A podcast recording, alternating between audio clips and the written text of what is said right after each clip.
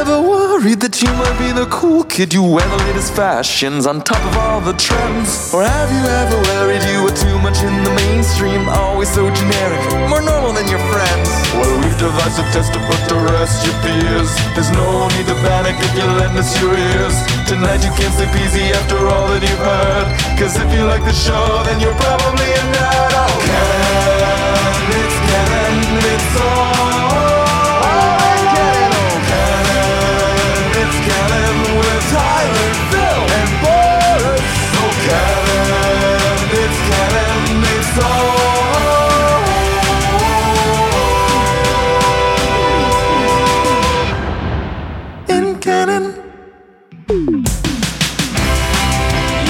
It's Monday, and you know what that means? It's time for the It's Canon podcast, the podcast where we talk about all things comics, movies, video games, Lego, trading cards, cell phones, bottles of water, cameras, light strobes, doesn't matter.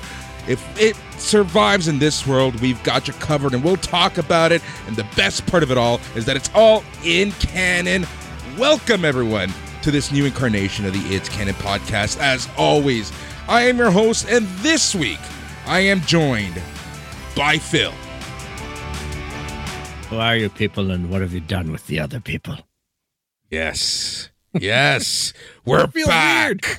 We're Feels weird, man. It does feel weird. I, honestly, I don't know if you know, you saw the huge smile that I had on my face when that theme started. Yeah. That's literally the first time I've heard that theme since September. It is not only episode 100 of the It's Canon podcast, season 4, episode 100. Not only are we back, not only am I chatting with you, Phil, but we are expanding. We're getting bigger. It's it's it's all coming together in this awesome awesome time here on the It's Canon podcast. I'm super excited, as I'm sure that you can tell. Um, so I do want to say thank you, thank you, thank you to all of our listeners over the years. It's been crazy. It's been a journey. Started this podcast way back in 2015 with Kyle and Tyler. Uh, worked on it for a few years, took a bit of a break, came back in 2020 uh you know to to to kind of I, I guess geek therapy getting our mind off of the pandemic and everything that was happening and lockdowns and all that fun stuff which just feels like so long ago that's when phil joined me and i've known phil for years and years and years and you've probably heard us on the soccer podcast among other things um and I'm just so happy that we're back. And Tyler is going to be back next week. We'll talk about that next week with him. But uh, Tyler, always in our thoughts. Hopefully, you're feeling better each and every single day. But we are back, like I mentioned. I talk about expansion, I talk about us growing. That's right. We are now be on the Sunday night's main event Patreon feed. Um, you know, it's such an honor to be able to give this show some extra TLC, some extra tender love and care and I'm really looking forward to things. And this week, it is a free preview week where every single show on the SNME radio feed is free, and that is brought to you by Total Sports. You can find them at totalsportscards.com, uh, the best pl- place for collectibles and sports cards and everything in between. That's totalsportscards.com. And Phil, we have so many shows debuting this week. We are expanding from just wrestling. You still got all the wrestling podcasts, but let's just quickly run through everything that is coming out here on SNME Radio. You got BAM Weekly, which features myself and Matt. We talk all things sports and wrestling. In terms of the wrestling, everyone talks about AEW and WWE. We talk about everyone else New Japan Pro Wrestling, Impact Wrestling, NWA, Stardom, and more. You got Tuesday Morning Cooked, which is your Monday Night Raw review with Mike McGuire and Joe Aguinaldo. It's the best damn Raw review on the internet. On Tuesdays, we have Steve Swift's Rambling AEW Dark review. Uh, which is more of a comedic and kind of condensed review show. Really looking forward to that on Tuesday nights, Wednesday mornings, we have NXT Talk featuring myself and Matt as we talk all things WWE NXT. Also on Wednesday, we have Steve Swift's rambling AEW Dark Elevation review.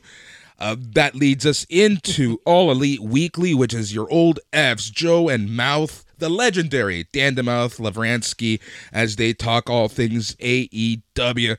Then we got Steven's Wrestling Journey. We have Dr. Mouth's Rock and Roll Lunch Party. The godfathers of podcasting, which is another pod um, pop culture show more on the interview side, and that's actually presented by the originators of this very brand, Donnie Da Silva and Chris Tidwell.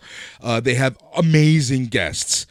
Also, we're going to have Setting the Standard, which is a bi weekly show, which has Uncle Bobby B and the standard Matthew Grant as we talk about Matthew Grant's journey from referee to professional wrestler here in the Ontario wrestling scene once a month. Dark Side of the Elite presents AEWTF, which is a month look in everything AEW. Friday nights, the Smack Daddies, the East Coast dads, give you a SmackDown review. Saturdays, the Rampage Ramble, where I talk all things AEW Rampage. We have Looking Back on It, which gives us a uh, album review show from the 90s to the early 2000s. And then we have MLW Rewind. And this leads us right into Sunday, which is Sunday night's main event on TSN and iHeartRadio. And that is the flagship show hosted by Mike McGuire each and every single week. And that brings us back to Monday, where it is us, Phil, here on the It's Canon podcast. Oh my God. That was a lot. That, that, that's a mouthful, man. That is a mouthful. Isn't it? Can you go over the middle ones again? no, I'm kidding, no, I cannot. to be honest, like it's great to be here, and um, it's I'm still getting used to it. Uh, it came about very quickly, and we're really happy to uh, be bringing this show on board, and looking forward to uh, many hours of hijinks and hilarity with pop culture and and all the geekdom that we we touch on. Exactly. Oh man, I can't, it's it feels so good to be back. You know, uh, it's it's I I said it on Bam earlier. If you've listened to this show for a second or a million hours, I just want to thank you and everyone that's new. Uh, you can find us at the at it's canonpodcast.com. You can find every episode and then some at it's canonpodcast.com. Phil will have the full rundown later on in the show. But Phil, without further ado, and because I need a drink of water, how are you?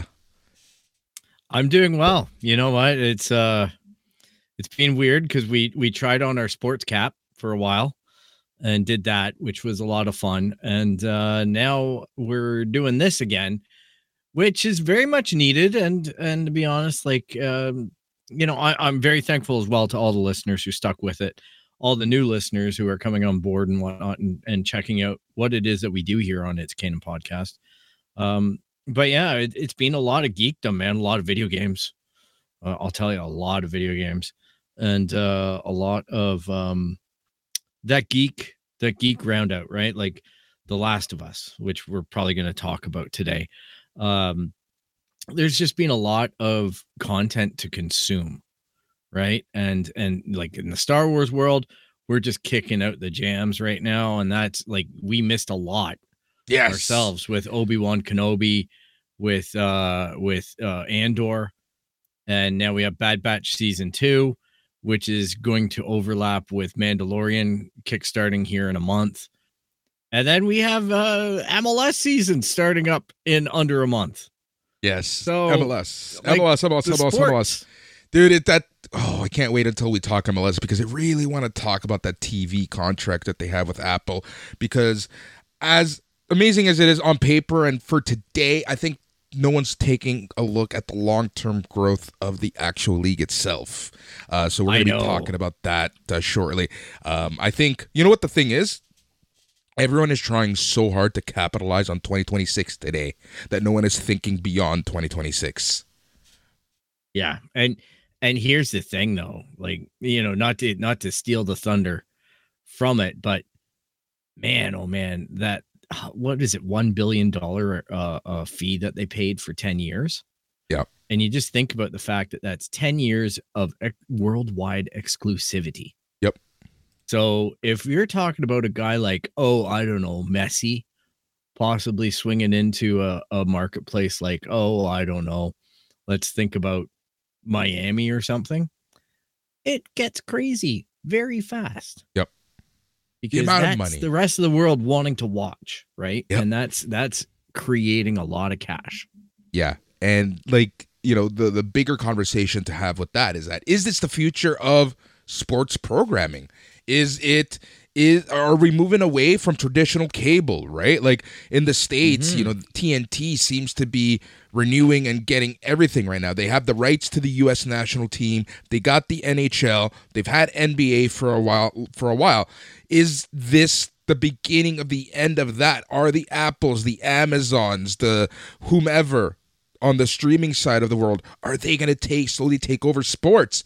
And like, you know, again, how, do you how do you grow that? How does that grow from a grassroots? Because you're literally taking away from your local stations so that you can have it on this national platform. And I don't know, there's so much to to to decompress and un- unpack from that. There's just so many layers to that onion, and I really want to, you know if you've never heard us before, we we go in depth and we do our research most of the time. Some of the time, Tyler likes doing it. Um, Tyler loves the research. He does. We love but- talking about it, right? yeah, but but you know.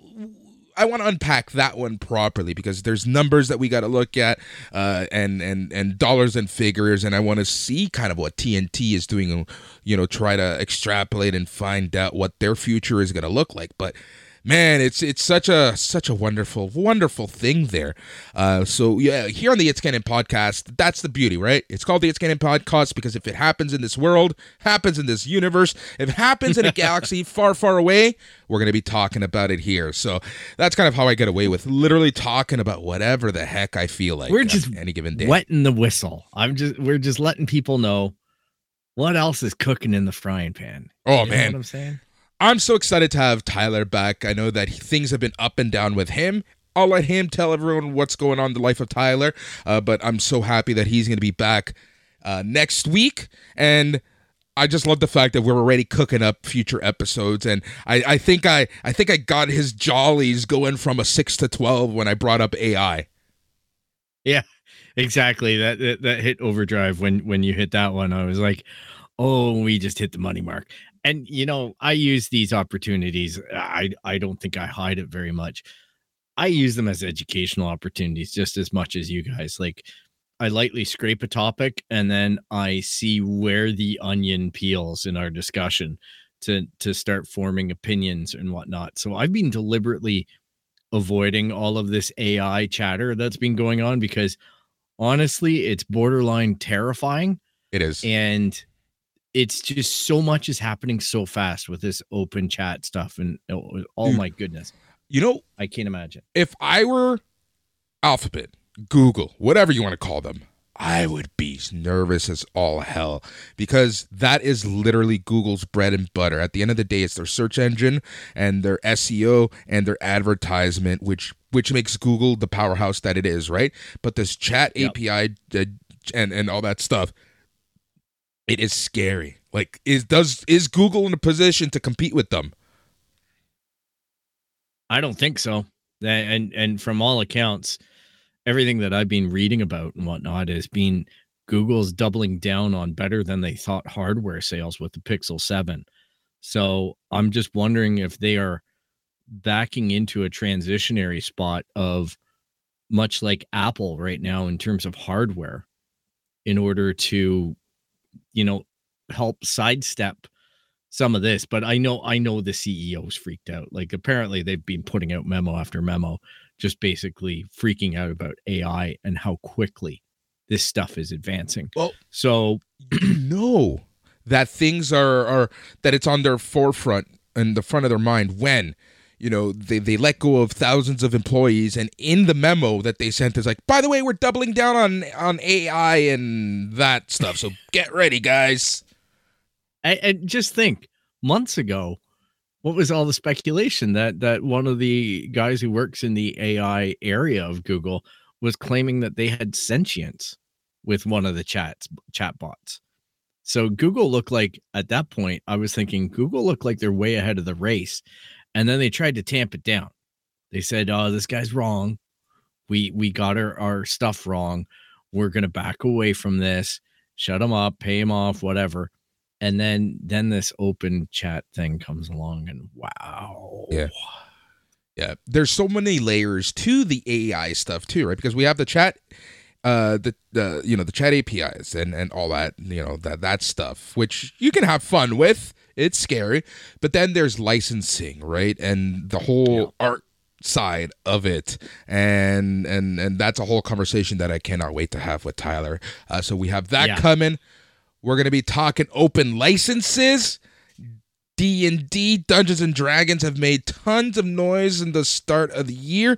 And they you know they they, they said you know we own everything. Then they backed down essentially over the you know after a little while but i still think changes are coming uh, but we'll see exactly what's going on uh, but you know everything going on with Dungeons and Dragons right now because you know it's it's just crazy, right? And and everyone is kind of protecting their IP right now. They're and that's that's at the end of the day what this is about. They claim they're protecting their IP. They just want to monetize on everyone else's work. Well, they, they got caught in a lot of double standards. And Yes. congratulations to the community for calling them out on it because they got them to back down and revert back to the old terms and conditions. But in the new terms and conditions that they were trying to rush through, and then they magically said, oh, this is just a draft, which it never had the word draft in it anywhere. It basically said, yeah, if you're not making a lot of money with it or doing anything over seven hundred thousand dollars a year, I forget the exact number, but it was like some you know pretty good number. Like, okay, if you're making more than this, we want twenty five percent of what you're doing. Oh, and by the way, there's another clause in here that's buried in there that says we own your image, we own any content that you've created, and we can use it at our discretion. If we want to pull out a, a 10, 10 story, you know, ad campaign with your face on it playing D&D on Twitch, that we can do that. Yeah. And that's what people were upset about, right? And uh, well, and a lot more. You know, it's it's a complicated community and they've evolved. It's crazy because this is a community that was like shunned for so long right and and Yep. basically since like critical role especially uh stranger things uh you know and and and those things the d&d community is starting to grow you have the movie that's coming out which is getting a lot of attention and eyes on d&d as the geek and pop culture uh kind of fandom becomes bigger and bigger and bigger and more prevalent and becomes well pop culture then you know these companies are just taking advantage of that, right? But like you had, you know, who I felt sorry for throughout all of this licensing stuff, and that's the the peeps from Critical Role.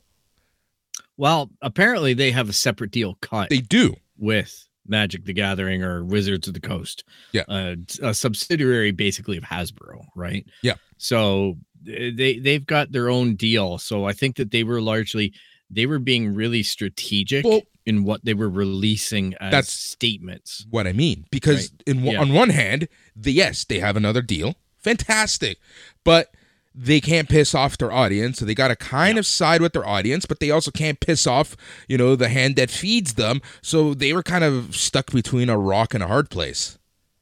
And, and a lot of people migrated over to Pathfinder.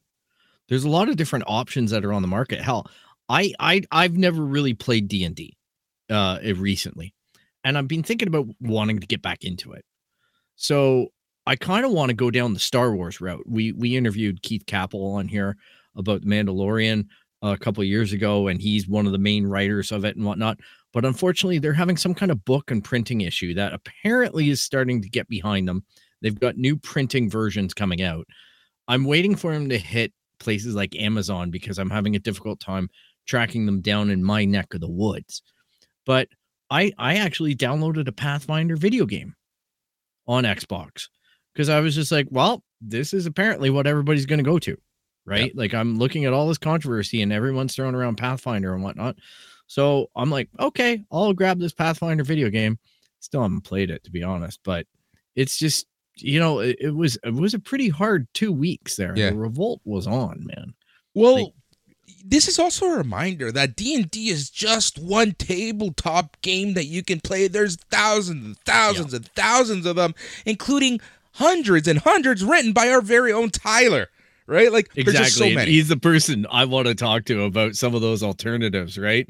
Because I know my my recollection or my knowledge of that industry is is a pittance compared to his, and that's just even with his own book of creation.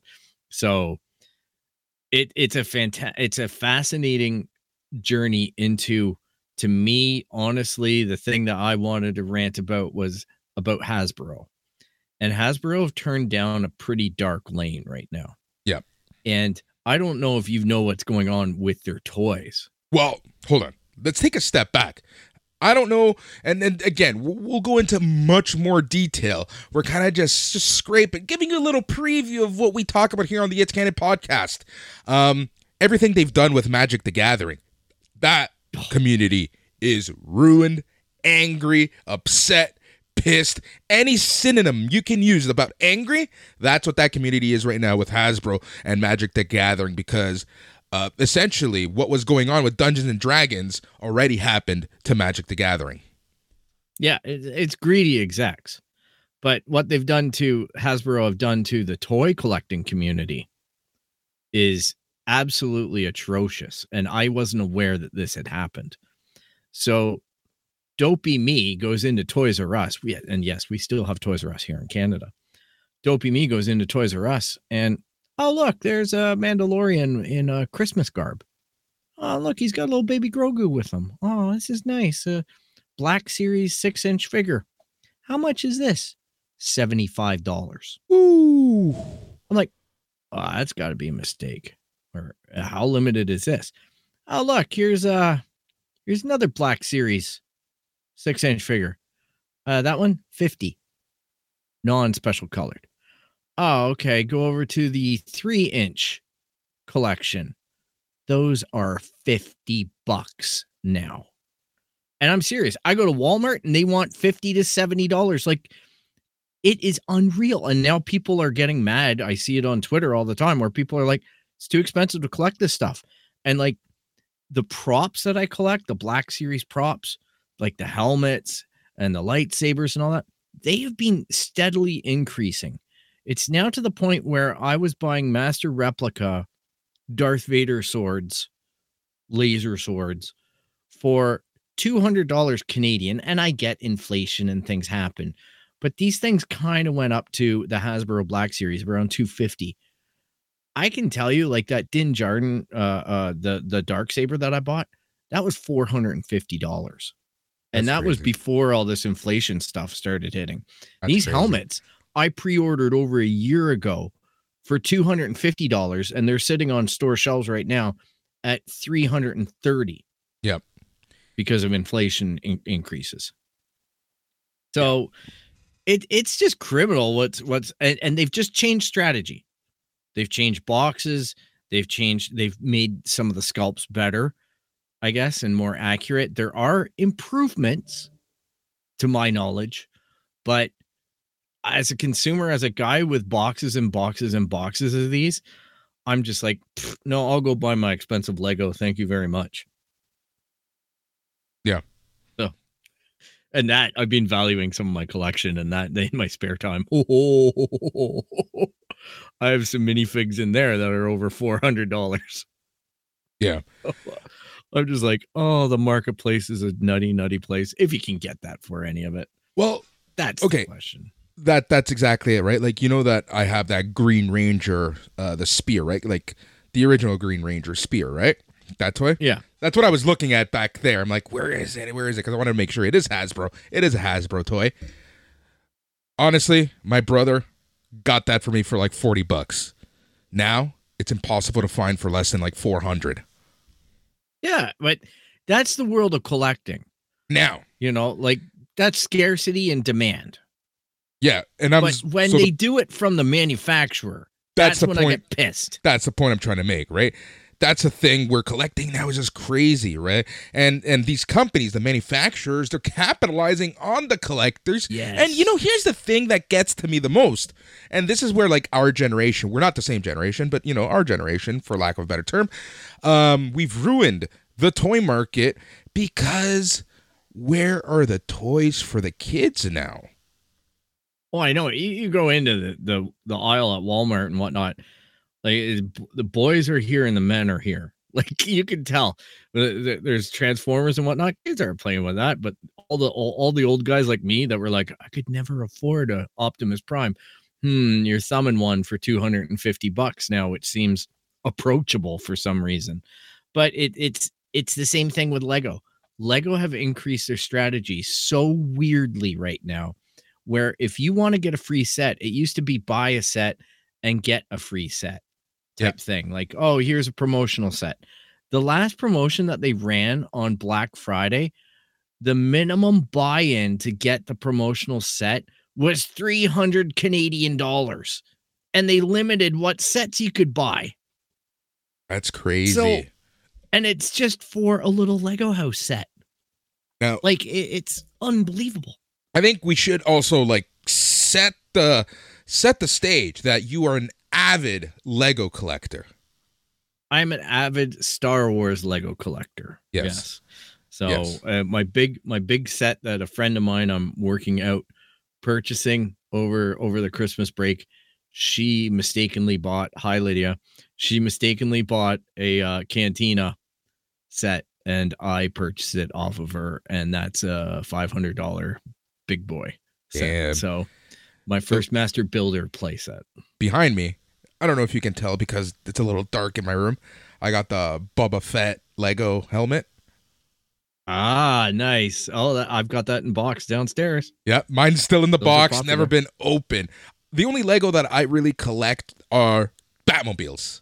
And by God, I am gonna buy that Batwing. I still haven't bought it. I still haven't bought the Lego nine, Well, I think it's Batman retired 1989, now. 1989 Batwing. I still haven't. I think it's retired now, dude.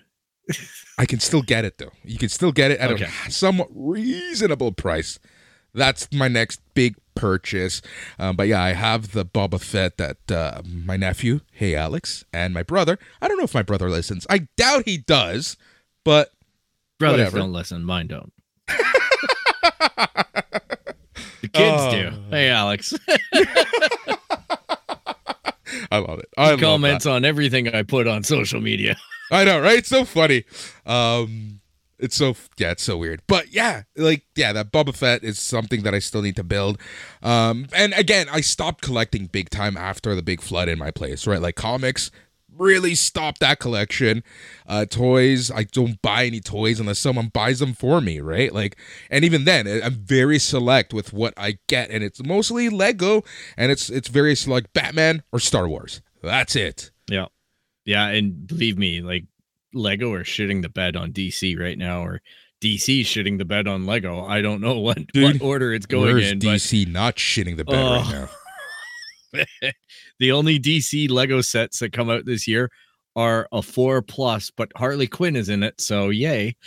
oh, I'm just like, wow, this is really like they're really up Marvel's ass right now. So, but yeah, DC. I, I, I, this is one of the ones that I'm largely remaining somewhat ignorant on, other than knowing that James Gunn has taken over uh, as a co CEO and Henry Cav- Cavill is out. Let's talk about that. Let's kick it off, Phil. Let's talk about this. So much has gone on since we last talked at uh, uh, Discovery Warner. Things are crazy to say the least. There, um, you know, Game of Thrones, House of the Dragon came out super successful, but while all of that was going on, uh, the DC universe was being decimated from the inside, from Batgirl being canceled to other big cancellations, to Henry Cavill coming back during Black Adam, to Henry Cavill essentially not being rehired. To Dwayne The Rock Johnson being let go, to everyone being let go, to James Gunn officially being called gr- Grand Poobah of um, of, of, of, DC Studios, along with Peter Safran, uh, their co CEOs. And back then, back in the fall, they announced that by the end of January, they're going to be telling us what is coming up, what is going on with the DC universe. But let's just talk about this. What we talk about this so many times on the show, Phil, and I'm glad that they finally just just did it. They bit the bullet and they just did it. And I'm glad that they essentially announced that the Flash movie starring Ezra Miller, who somehow still has a job, go figure, Yeah. um, is going to hit that reset button for the entire universe. I'm glad that there's going to be a story reason for this reset, and it's not just some random okay, it's going to end and then stuff is going to happen. We'll kind of talk about new. yeah, we'll kind of talk about how that's going to happen, but your thoughts on on on the drama that is DC and the DC universe. Well, it's a bloody mess. And all I see is a ton of outrage, man. Like people are really confused. But then James goes out and makes a statement about what the roadmap is. And it, it it's huge. Like it, it was way more involved. But I get it. He's starting somewhere. So he's like, here's where I'm going. And those of you who know the I the IPs will know where this this car is careening towards. Right. And yeah, the Flash movie, interesting, and I get why. I get why. And that gives them the foundation, open up the can of worms, and as as does Shazam too, I guess. Because Yep. there was brief mention of that being part of the the kickoff, right? So this is all they're they're taking a turd and they're making it shine. And I do trust in James Gunn to do that. But what a mess it really was at Discover Warner, like Discovery Warner. Uh, this this this whole brand was just as lost as we thought, as like Wonder Woman 1984 was. Oh my god. I still can't believe that both you and I watched Wonder Woman 1984 and Tenet on Christmas 2020. Oh my god, what a horrible way to spend that Christmas. well, I can tell you, I preferred Tenet. I don't know, man. I don't know. Have you tried rewatching Tenet? Have you tried giving it a second go, third go, fourth go, fifth go? I think I have. I've I've I've caught it on TV or streaming in in some capacity, but I've not concentrated on it because you're right, it was pretty terrible. That's it was something. It was something there. All right, so let's talk about DC Universe and what is going on. So we have Shazam, Fury of the Gods coming out in a couple weeks, couple months. We also have The Flash that's going to be coming out, and then that leads us into Aquaman. It leads us into Blue Beetle, which I'm really looking forward to. Um, stars the the the the main uh, protagonist from Cobra Kai. Uh, we have Peacemaker Oh. season two coming out, which that seems to be part of this new DCU. Um, then we're starting to get things like the Elseworlds. The Elseworlds is essentially going to be everything that's not part of the main DCU timeline. So that's where Joker, Folie à Deux comes into play. Um, that's where the Batman, that Matt Reeves world, and all of those shows come into play. Uh, ugh, Gotham Knights on the CW, and Superman and Lois on the CW. Gotta sell them video games. Gotham Knights is a much better game than anyone has given it credit. Yeah, oh, it got it got trashed because of the 30 frames per second. Like Well, it, it, it got trashed- unfairly got like like it unfairly got ganked out the gate. Also, because everyone thought that it was going to play and be exactly like the Arkham games, but at the end of the day, it's an action RPG. But that's on the company. That's on Montreal Studios uh, for for for not explicitly saying this is an action RPG. Do not expect the Arkhamverse. I'm just waiting for that to go on deep discount. Then I'm going to pick it up or come on to Game Pass, one or the other. I know it's just a matter of time before Phil gets to try that one. I've been playing it. It's a lot of fun. I think you would like it. I think you would like it. I probably many- would okay. because I'm looking for an How many hours did you put into Destiny? Oh, uh, probably about six or eight hundred, Jeez. maybe Jeez. more, maybe maybe over a thousand. Okay, I have a friend. Actually, you know my friend, Mr. Andrew Kapalka, who you got the PS5 for. Yeah, yeah, I know him. Yeah, he, He plays like- Destiny a lot. 2,500 hours or something on Destiny 2. Yeah. I believe it. I, I I grinded. Right now, I'm sitting at a thousand hours in Forza Horizon Five. Yeah, but you play that with your buds. Yeah, well, I was playing Destiny with my, the same group because we were doing that online for years and years. It's probably one of the reasons why my wife is now an ex-wife. that, between that and then before that, it was World of Warcraft. Oh my god, that one I put a lot of time in. Woof. Remember I that? don't have an addiction problem. yeah. Remember Mike and I with that Star Wars the the MMO? Yep, the Star Wars Galaxies or whatever it was called. Oh, I was I was hoping that one was going to be the the hook and bait to get me off of WoW and I'm like, "Oh, this is fucking terrible." Excuse my French, but my goodness, when we had to do the speeder bike thing, it was just like 12 billion credits needed. Yep. It's like, It's to be 2 years of grinding. Yep. All right. Let's talk some Yeah. DCU. DCU Phase 1 is being called Chapter 1 Gods and Monsters. All right, so this is going to kick off with Superman Legacy. It has a 2025 release date. So this is going to be a James Gunn written Superman um, movie that's currently slated for July 11th, 2025. The balls for giving it a date. The balls for giving it a date so far ahead. All right. The movie is going to show Clark Kent balancing his Kryptonian heritage with his human upbringing, showcasing Superman as a good hero in a morally complex world. This movie will be PG 13, and we learned ratings for other projects depend on the story. Gunn hasn't really said if he's going to direct this just yet, but he's for sure going to write it. So that's the first project Superman Legacy. The second movie, Supergirl, Woman of Tomorrow. This is actually an adaptation from Tom King's recent run. Good run.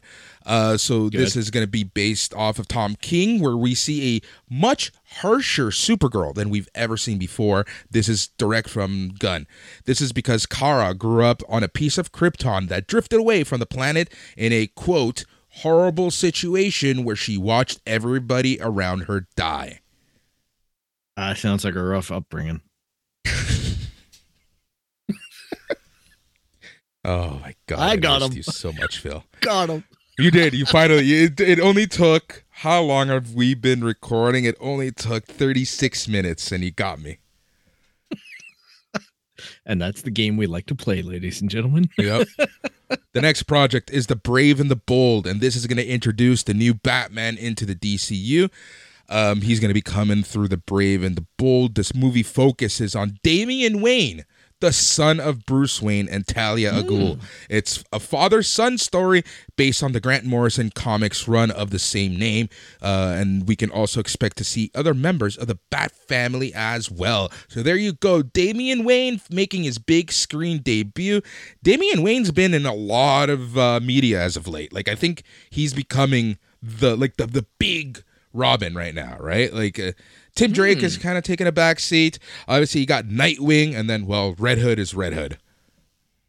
Well, I you know, I, I'm this is this is way more into the bat verse than I've ever been. I'm still thinking Tim Burton uh, and Michael Keaton, right? So I I I was getting my head around Robert Pattinson donning the cowl.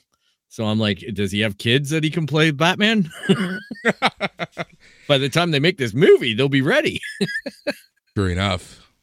because Uh, like this is ambitious. Like you know what i mean? Like that's what i'm sitting there going man marvel make movies like three a quarter it seems like in dc and i think it's better to do it like this. I think it's better to plot it out and to, to drive it in with the fans because they are doing shows like the else elsewhere and all that stuff right? Like they are satisfying the demand on the multi-tap front. So Yep. Interesting and I- also- i'm going to be there all the way for pathfinder or for peacemaker We're also getting a Swamp Thing movie finally. This is going to Yes. explore the character's dark origins. Not much is known. And then we know that we're going to get something on the Authority, uh, which will move a lot of Wildstorm characters into the DCU. Wildstorm used to be part of Image. They got brought into the DCU when the new 52 really kicked off. That's when we really started seeing more of Wildstorm. Uh, so I guess James Gunn is a huge fan of them and he really wants to add them to the DCU because he says they are very different kind of superhero story. Uh, that is to say the least. We are also getting some animated animated uh, shows. We have Creature Commandos. It's going to be on HBO Max. Let's see if HBO Max exists by then. Um, it's going to be an animated show written by James Gunn that's already entered production. The show's going to feature Rick Flag Sr., Nina Mazursky, Dr. Phosphorus, Frankenstein, Bride of Frankenstein, G.I. Robot, and Weasel. This is the most James Gunn project there is. Yep. And it'll be probably a blast, right? Sounds Yeah. off the wall, but it's going to be a blast. Like I am. I'm putting that note in. Um I'm excited about Swamp Thing because that that limited series that came out a couple years ago. What that was that was gold, man. That was Yeah. gold. I I enjoyed that very And the very only much. reason H uh, DC Warner cut that DC Discovery, whatever you want to call them, is because they didn't get the tax credit that they got for the first season. Oh jeez. Come on. Paradise studio, Like a Lost. studio, knife everybody in the back like Bob Iger did. hmm Paradise Lost is a Game of Thrones type of story, according to James Gunn, and this is going to follow. Uh, it's going to be set in Themyscira, which is home of the Amazons and birthplace of Wonder Woman. This drama will focus on the creation and politics of this all woman society.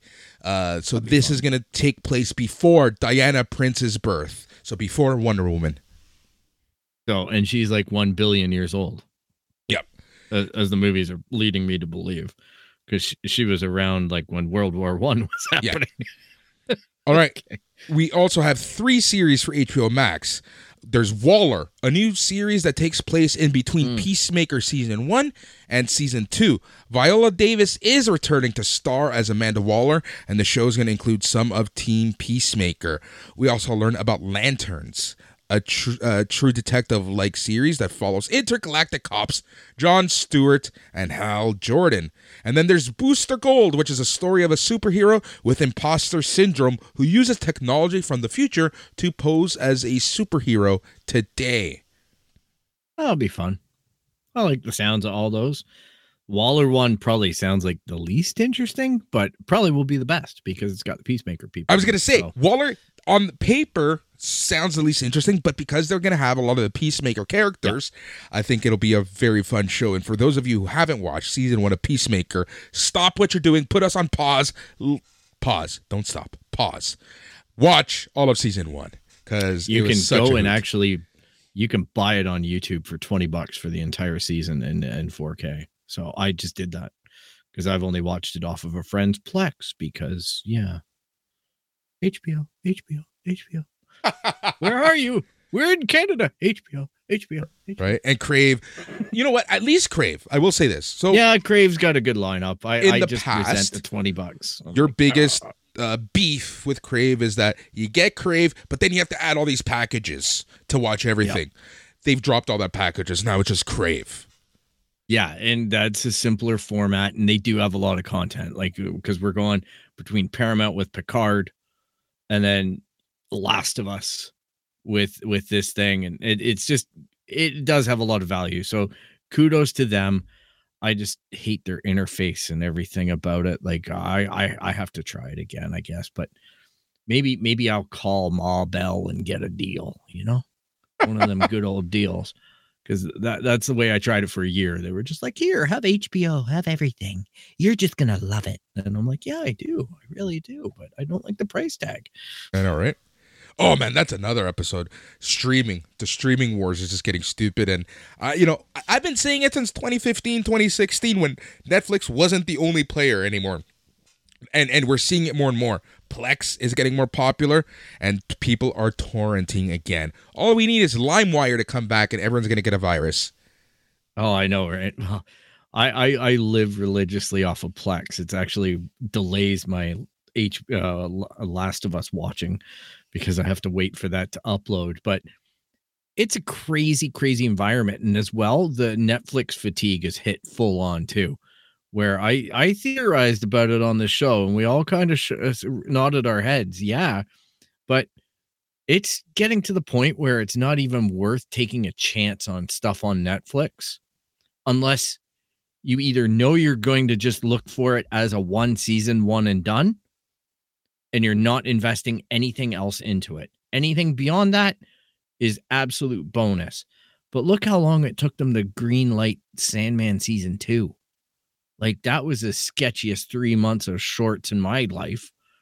Like, I- oh, I was leaving streaks everywhere because that was a great show. Look at what happened to Jupiter's Legacy.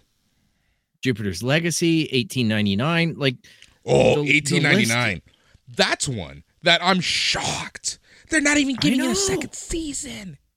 Not even a I second know that's what I mean, and people are getting mad. And and and now here's the part that I love when we get to talking about this, and we will. I just love all the articles I'm reading about the outrage that Netflix is cracking down on password sharing. So you're getting mad that you were stealing Netflix, and now Netflix is saying they don't want you stealing their product anymore. Yeah. Like You know what the problem is? That Netflix did a 180.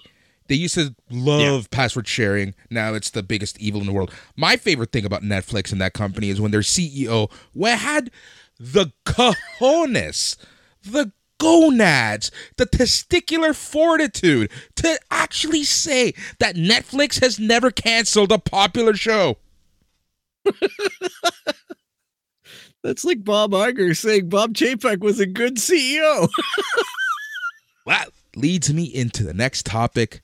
Phil, you seem to be T guy, Disney guy out of the three of us, mainly because of Star Wars, uh, and you follow the Kathleen, the, the daily Kathleen Kennedy ramblings of her getting fired.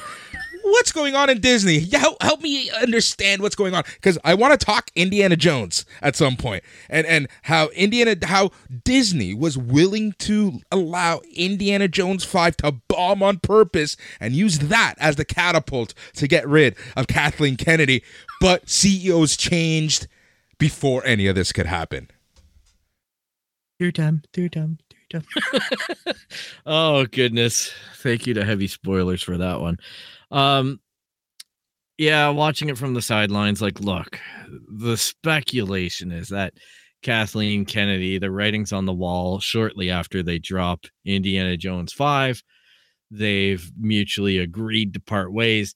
I'll believe it when I see it. That woman's like a cockroach in that job. She just lives through it all, and especially now, like you pointed out, that the great Bob Chapek sacrifices occurred right before the Elton John concert.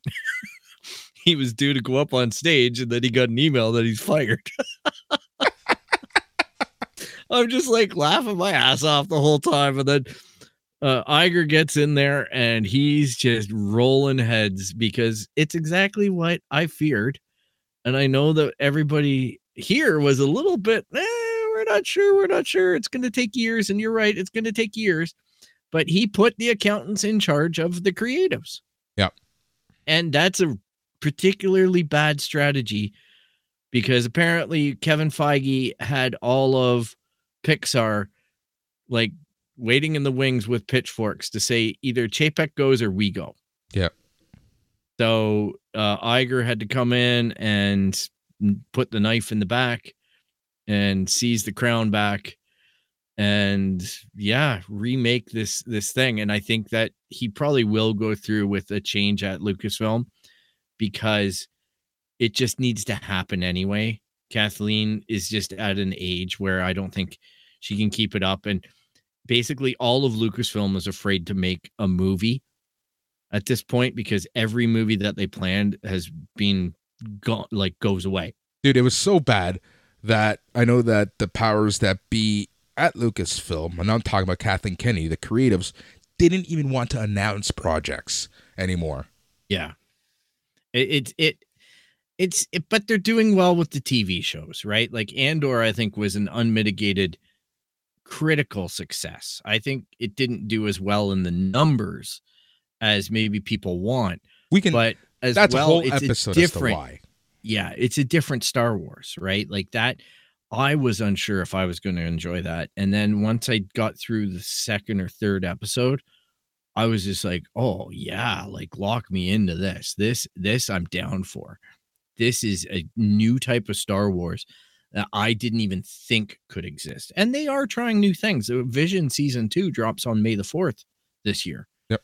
And they're going outside of Japan. So this is going to get like they got the guys who do Wallace and and Gromit, like the the claymation guys doing a Star Wars animation thing. So there is a lot of potential there for a lot of fun and a lot of new ideas. So I I I really do believe that they've got a great creative team. It's just they got to find the right jump back in point for a movie, and I don't know that they know what that is yet. Yeah, and that, that's the thing, right? I know that they've been hell bent, and and they really want to move away from the from the Skywalkers, right? But yeah. it's the unfortunate part is that it's proven that that's the only thing that's really making money. But you know, I was actually having this conversation with my nephew, my nephew earlier. We'll talk about this a little more in detail when we talk about The Last of Us. And that's what's the beautiful thing about The Last of Us is Ellie and Joel are characters in this amazing world that's been created for The Last of Us, right? They're not the end all mm-hmm. be all. And this is where it is vastly different from Star Wars, where the Skywalkers are literally the end all be all of that universe. So it's hard for you to care on a grand scale about a character because they're not Skywalkers, hence, therefore, they're not the chosen ones.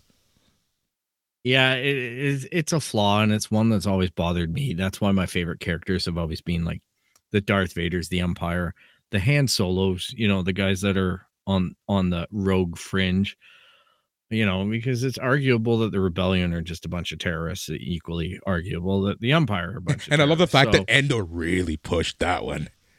Yeah, exactly. Andor, exactly. That that was. There was a moment in Andor the prison episode, the first prison episode, where I was legitimately scared of the Empire.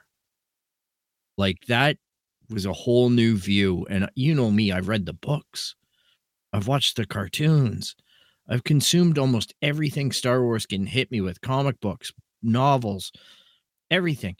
And that was the first time that I went to bed and I had a nightmare about Star Wars, like about just the oppressive nature of the electrified floors and the the the work camp and and everything and the pure terror expressed in Andy Serkis. Oh my god. Fantastic job.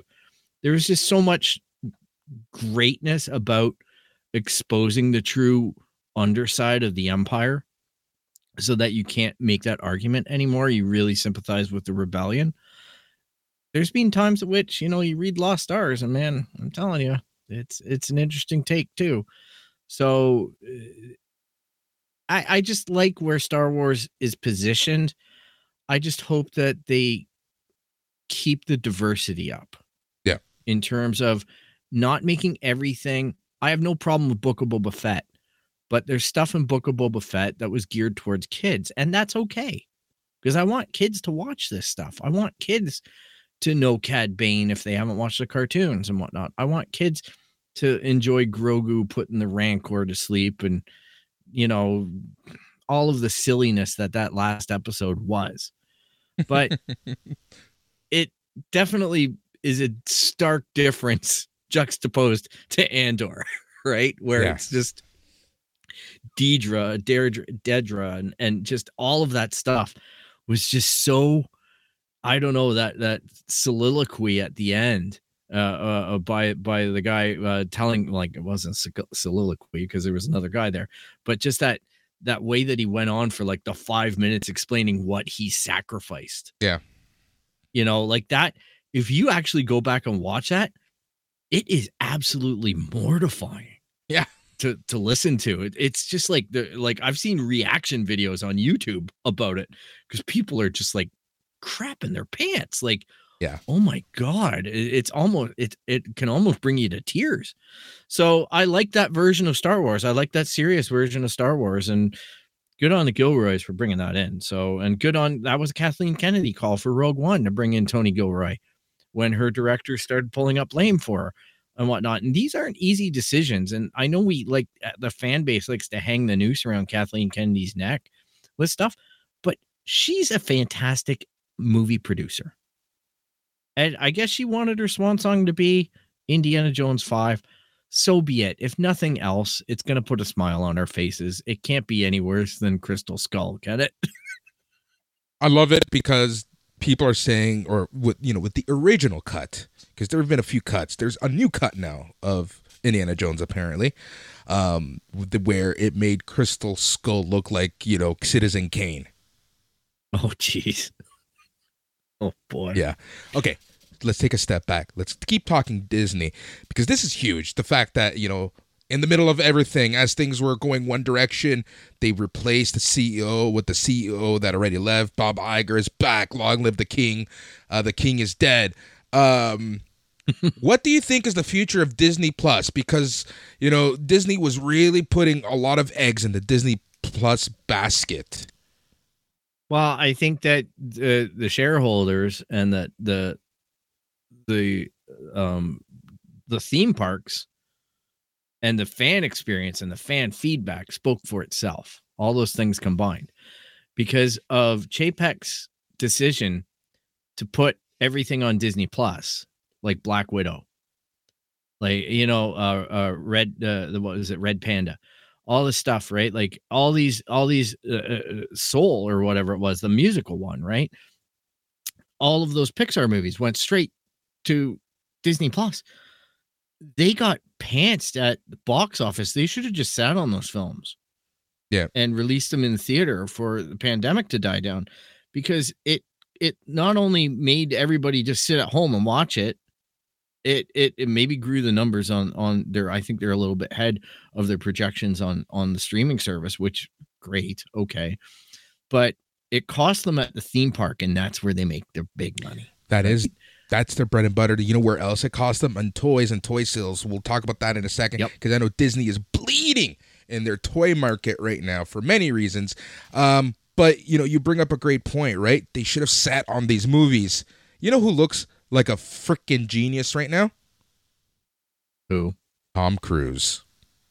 Oh yeah, he way that sat he's- on Top Gun. Yep. Yep, the way he sat on That's- Top Gun, and ha- just, just yes, it was a good movie at the end of the day. But he sat on it, Star and he made Wars. a point to sit on it, and look how much it grossed because people were ready to go back to the theater. And that's the right type of movie, right? Same Yeah, same gamble with Avatar You too. look at that what Disney put on Disney Plus, and they easily could have sat on those. Black Widow is a hard one, right? Oh. Just because of the whole Even- MCU. And I yes, I know that Black Widow to a certain extent because it's not linear in the storytelling and takes place before a lot of the I- things that are happening. Now they could have sat on it. Uh yeah. I don't blame them for Black Widow as much. Uh, Jungle Cruise. Yeah. Yeah. Okay. Ran Rania or whatever, the dragon thing. Charging people 35 Canadian dollars Mulan. to watch a movie on top of your subscription. And you know what I mean? Like that's that was pure greed that turned people off. No thanks, I'll keep my subscription. You just let me know when that's free. Thanks very much. Right? And and and even the way that Bob Chapek handled the Scarlett Johansson thing.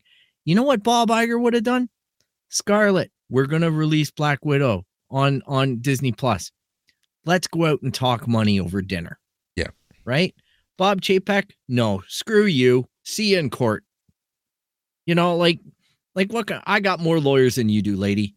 We're gonna we're gonna come out with this and you're gonna you're gonna take a loss. You know what the You big know? difference between Chapek and Iger is at the end of the day, and this is like just from seeing the way that they handle these situations. Chapek was the definition of greed and corporate America. Where I'm not saying Bob Iger is any better, but Bob Iger at least knows how to handle money. business. He at least makes Disney look like the Disney company is supposed to look. Well- Cha- Disney under Chapek looked like every other greedy American corporation under the sun. Yeah, it looked terrible, man. I'm just telling you. Like, look at what what Iger's done since he's gotten back. He's gotten rid of a bunch of people. He's getting rid of more. Okay, great. That doesn't really make a headline other than Disney's making changes. He dropped prices at the theme parks back to pre theme park pricing or pre pandemic uh, increase. He started changing things back to the way that they were to make the fans happy. You don't know, like, I've seen people who live in California and whatnot and doing YouTube channels and whatnot. They all swore off. I'm never setting foot in Disney Park again. Like I, I'm not buying a season's pass next year. I'm not going to any of this. And they're devout fans of what it is the Disney theme parks offer. Nope, want no part of it. The experience is that bad. Yep. Like this, the apps going to the thing for an anniversary or something and not even being able to get a whiff of anything because everything's sold out before you can even get to it on your cell phone. All this kind of stuff. It, it was just enough to turn people off and the price grabbing and everything about it. Because what did Chapek decide? Well, if there's going to be less people, we're going to charge more money because we need to make them profits. And he had no IPs to further develop to put into the theme park because he was giving it all away on the Disney Plus channel. Yep.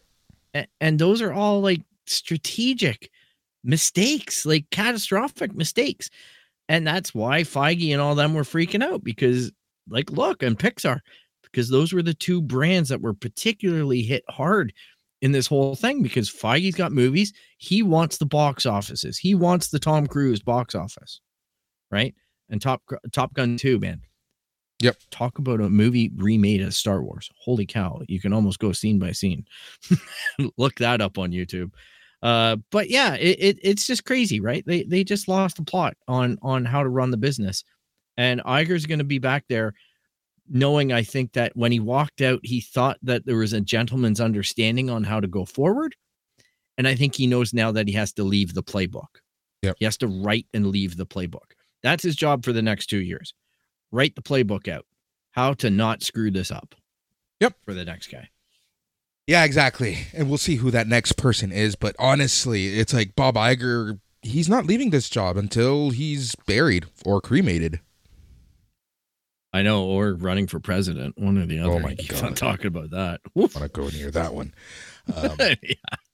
but yeah, Disney, ugh, such a, it's a beautiful story just from a drama point of view. If you've seen the movie or the HBO show Succession, ugh, you know, it, it just like falls in line with that, except it's not a family.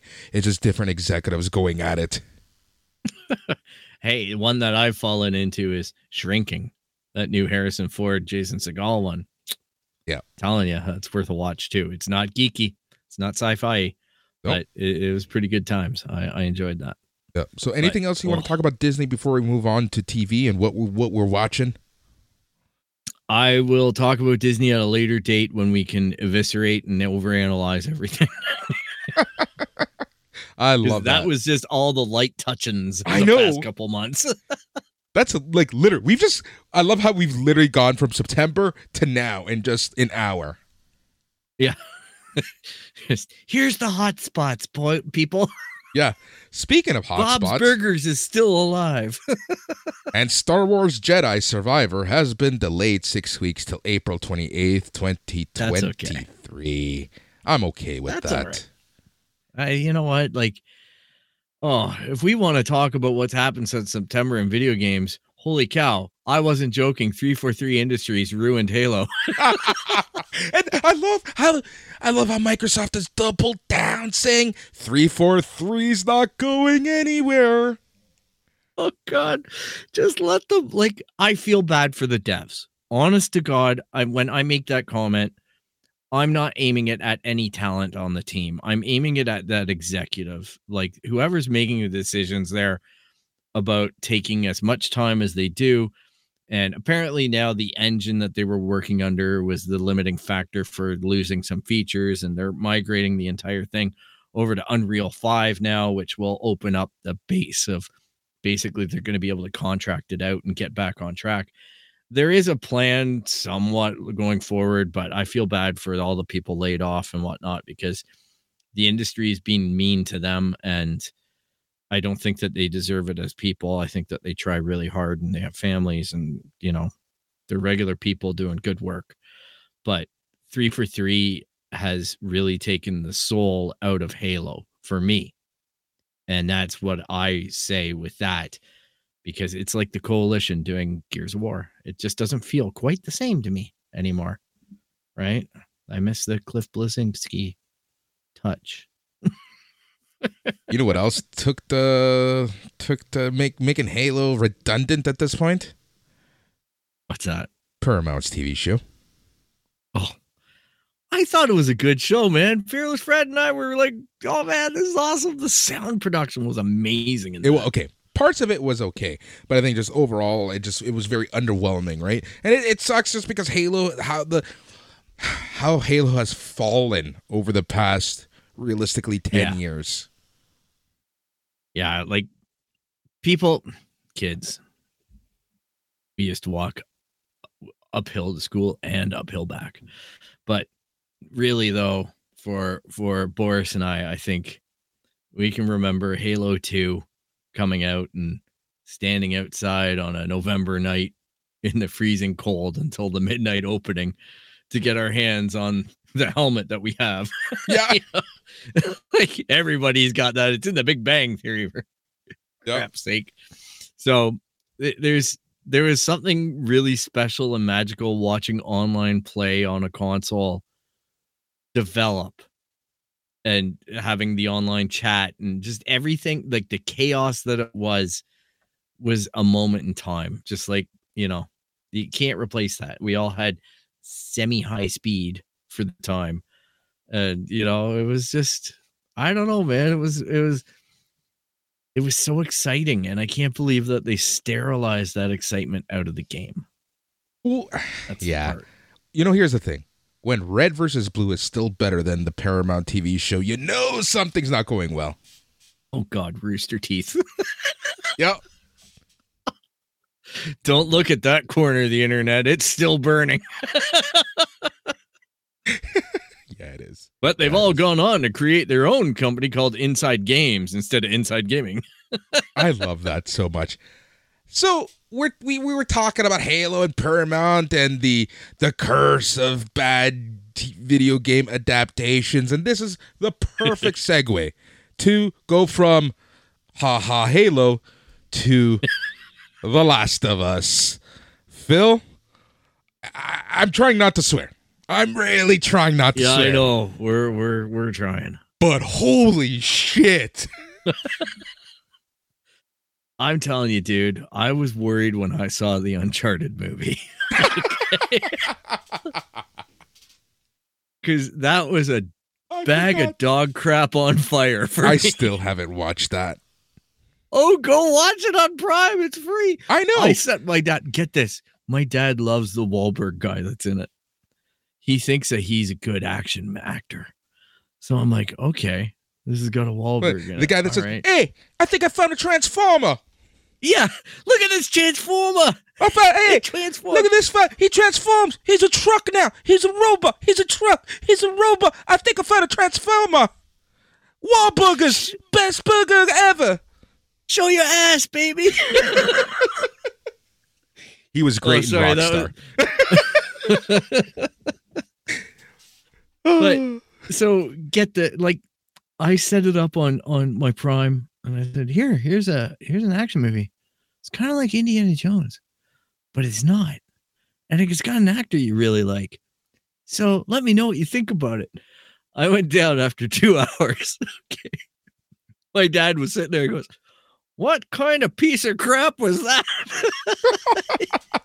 He's that was just garbage on on the TV. He's like, I wanted to turn it off. It was so horrible. And he's like, that was not a good role for that guy.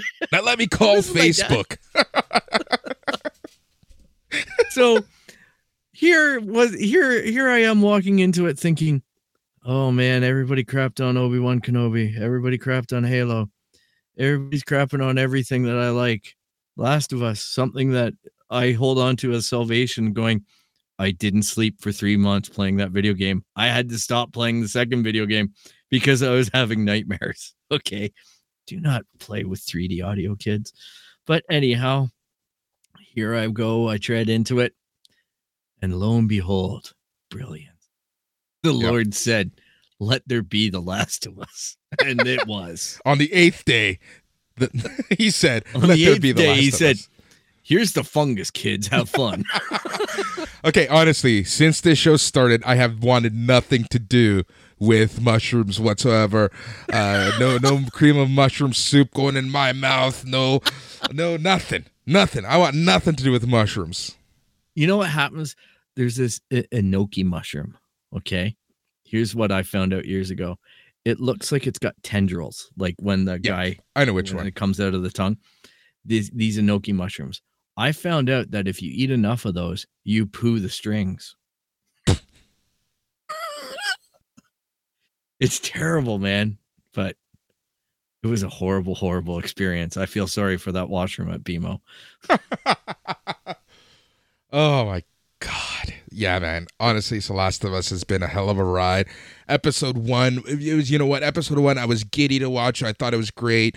Um, the whole Mhm. Sarah stuff was really well done. The way that they segued into 20 years later um, and really set the stage for things. I thought Bella Ramsey's introduction as Ellie was really well done, handled well. I think how her character has evolved from episodes one to four has been so good. I love that, you know, Bella Ramsey got a lot of heat and a lot of uh, yeah. people getting upset. You know, the review Yeah. bombing is still happening. The review bombing after episode three was just ridiculous. Um, but I think Bella Ramsey has done an amazing job, and I, I don't know anyone that could have done a better job to portray Ellie because she's captured. Here's something about Ellie that people forget. This she plays a teenager in a world where teenagers cannot be teenagers. Teenagers actually, or, or uh, humans, seem to be developing less, right? So yeah, Mhm. she's 14, but she probably has like acts like someone who's a 10 year old now, right? And we kind of saw bits and pieces of this in in yesterday's episode. Uh, you know, with the puns and how punny she was. Well, she still wants to be a kid, right? Yeah. Like, she still wants to uh, laugh. Right? Like here here's where my foot tap my foot taps the brake. Okay, the one thing that I was I'm a little bit apprehensive about, but uh, I guess we can call it full spoilers. We won't go too deep into it, but this week's episode at least Ellie stopped being a bitch Yes. because she's been really hard on Joel up until now, Oh. and it's written that way. I get it. I get they made a decision about that. But in the game, she softens up to Joel a lot quicker than she does right now because she came off really cold about about the the uh his partner, everything like that. So that that was something that was bothering me a little bit, but I'm seeing the synergy now. I'm seeing the two of them get that father daughter relationship. I think And then the- the other thing was okay, ahead, go ahead. go go ahead. No, no. Okay. Well, the other thing that I thought I really liked last week's Bill and Frank episode, like, like fuck, uh, like I full on cried. Sure, it was it was fantastic storytelling. I thought some of the some of the uh, the gay stuff was telegraphed a little bit too much, but it's uh, you're nitpicking at that point. Yeah. It's still, you know, it was heavy handed for a reason. I guess maybe. If but- anyone saw the SNL skit from this past week with Pedro Pascal and the whole Mario Kart uh, thing, making fun of The Last of Us, you can see that they're making fun of the whole, you know, uh, I'm bisexual. They're bisexual. And not, I'm not making fun of bisexual, but making fun of the fact that they're um, purposely throwing them in and like throwing it like there, right? And look, at, at the very least, Mazin and Der- Druckmann said, hey, this is what the story is about. This is who Ellie is moving forward. Be ready. Yeah. Right? And Be Joel ready. is different too. Joel Yeah. is different than the game too because that's Pedro Pascal playing Joel, and he's got different character features than Joel does in the game. And I and the thing with with Bill and Frank, I love the expanded story compared to the game. it was beautiful. I loved it. I, I I- thought that was absolutely heartbreaking and, and touching, but it was also done in it was done to upset people like my dad Yeah. To to to shock someone into being able to watch a romance between two very like openly gay people and that's who the target audience was. It wasn't really i don't want to say the w word it, it it's not really the the new wave of people that are so hyper tense like they're so attentive to everything and i think that even by me pointing out how telegraphed some of the homosexuality stuff was was a little bit insulting to homosexual people but they they you know they can speak up on that if that's what they want to uh, uh, i think that it was used for the story element and it accomplished that and it hits on the the target audience where it's like oh guess what? They're people too. Right? Like they they have feelings the same as my feelings so it doesn't really matter who they love. That's a good message overall. I Mhm. think that's the positive that. I don't know. It it certainly doesn't hit on me. I i already appreciate that in my life. I just enjoyed that it got committed to film. Yeah, It got- ap- Consumed on that level. yeah, and apparently there's a two-hour cut of that episode that execs said broke them. Oof. Oh, that that's got to come out. Like like 85 minutes that it was. Like you could argue Nick Offerman should be up for like best actor. Like If Nick Offerman doesn't win an Emmy for that episode as a best supporting, I don't know who will. Uh, that that performance, that episode was just perfection on screen. We've seen some amazing TV from HBO, but honestly, that was just so well done, so beautiful. I teared up. that was beyond and uh, like for many reasons like the past few weeks have been something but yeah that episode was just amazing on so many levels and nick offerman just deserves all the credit everyone does everyone does Yeah, everyone. Everyone was fantastic. guy i forget his name the guy that played the guy from White Lotus, yeah. white lotus armando armand from white lotus right like I full on ugly man cried.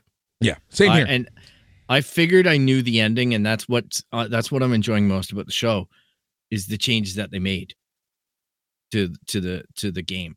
And I understand the changes because the game is meant to engage you as a as a third person player. The show is meant to engage you as an audience. Yeah. And you have to make choices around that. So, you know, Pittsburgh is now Kansas City that type of thing that we found out tonight because they need to plod the story out. And oh, if you think you know what's going on now, like I, I hold my breath every episode where I'm just like tense because I don't know what to expect. Just wait rant. until season two. I know. So funny that you say that. Screen Rant has a funny article. You know, this person, the writer of the article, has never played the video games, and they made five predictions of the show. I'll send you the oh, link boy. if you've if you've played The Last of Us or if you're curious. Go check it out. It's on Screen Rant. I'm sure you can find it if you Google something. Um, it's so funny for the simple fact that like whoo, this writer, this person, if, if this is how the average viewer who's never played the game sees the show, I don't think the world is ready for how this story goes. I know, right? It's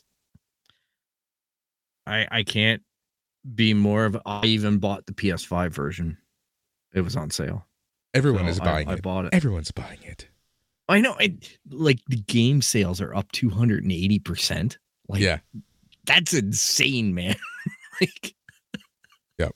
Talk about, yeah, do good job. Because I, I think the Uncharted sales went the other way. People After the stop movie. playing the games. They burned this People return them. They're just like, please take it back. I'm not even going to bother. It's unopened. Oh, I love it. That is so funny. All right, Phil. So here's the beauty because it is Super Bowl Sunday, biggest sporting event, one of the biggest events here in North America of the year. HBO has made the decision to release episode 5 early. It is coming out February 10th, 9 p.m. HBO Max. Crave here in Canada, 9 p.m. Get episode 5 early. Yeah. I know. And what you should do is get ready for that Super Bowl party. Have a watch party for Last of Us. Get some mushrooms. Like I'm talking about the ones from Metro or Loblaws. Get some get Not some the nice wacky like mushrooms. not the wacky mushrooms. No, we we we're staying legal here.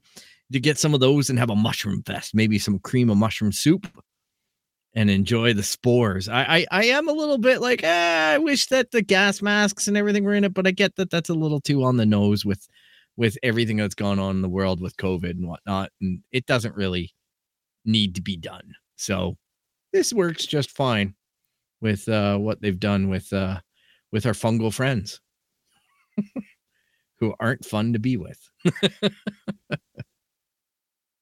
That's awesome. That is freaking awesome.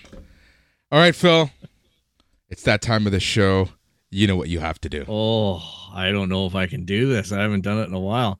I don't even know if half of it applies anymore. But Oh, it hey, does. Boris will will will correct me if I'm wrong. You can find us at our website at www.itscanonpodcast.com.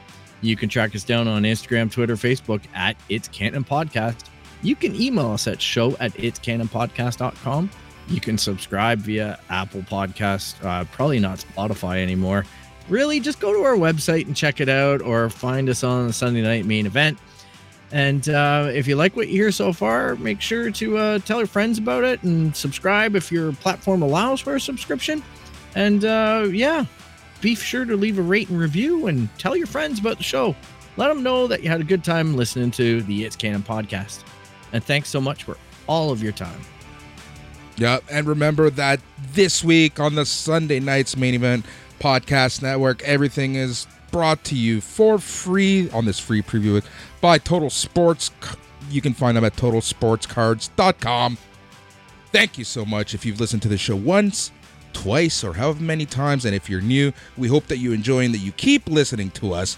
As Phil said, you can find us on itscanonpodcast.com and snmeradio.com and you can join the Patreon and get this show and many, many, many more each and every single day. Cents on the dollar for every show. All you have to do is go to patreon.com slash snmeradio. Phil, can't wait for next week as Tyler makes his return. We're going to be chatting so much more. We're going to be chatting all things video games, comics, toys, technology, and then some. And Phil, do you know what the best part of it all is? I heard somebody tell me that uh, it pairs well with mushrooms. So it's all in canon, ain't it? He's Phil. I'm Boris. Thanks for listening. Until next time.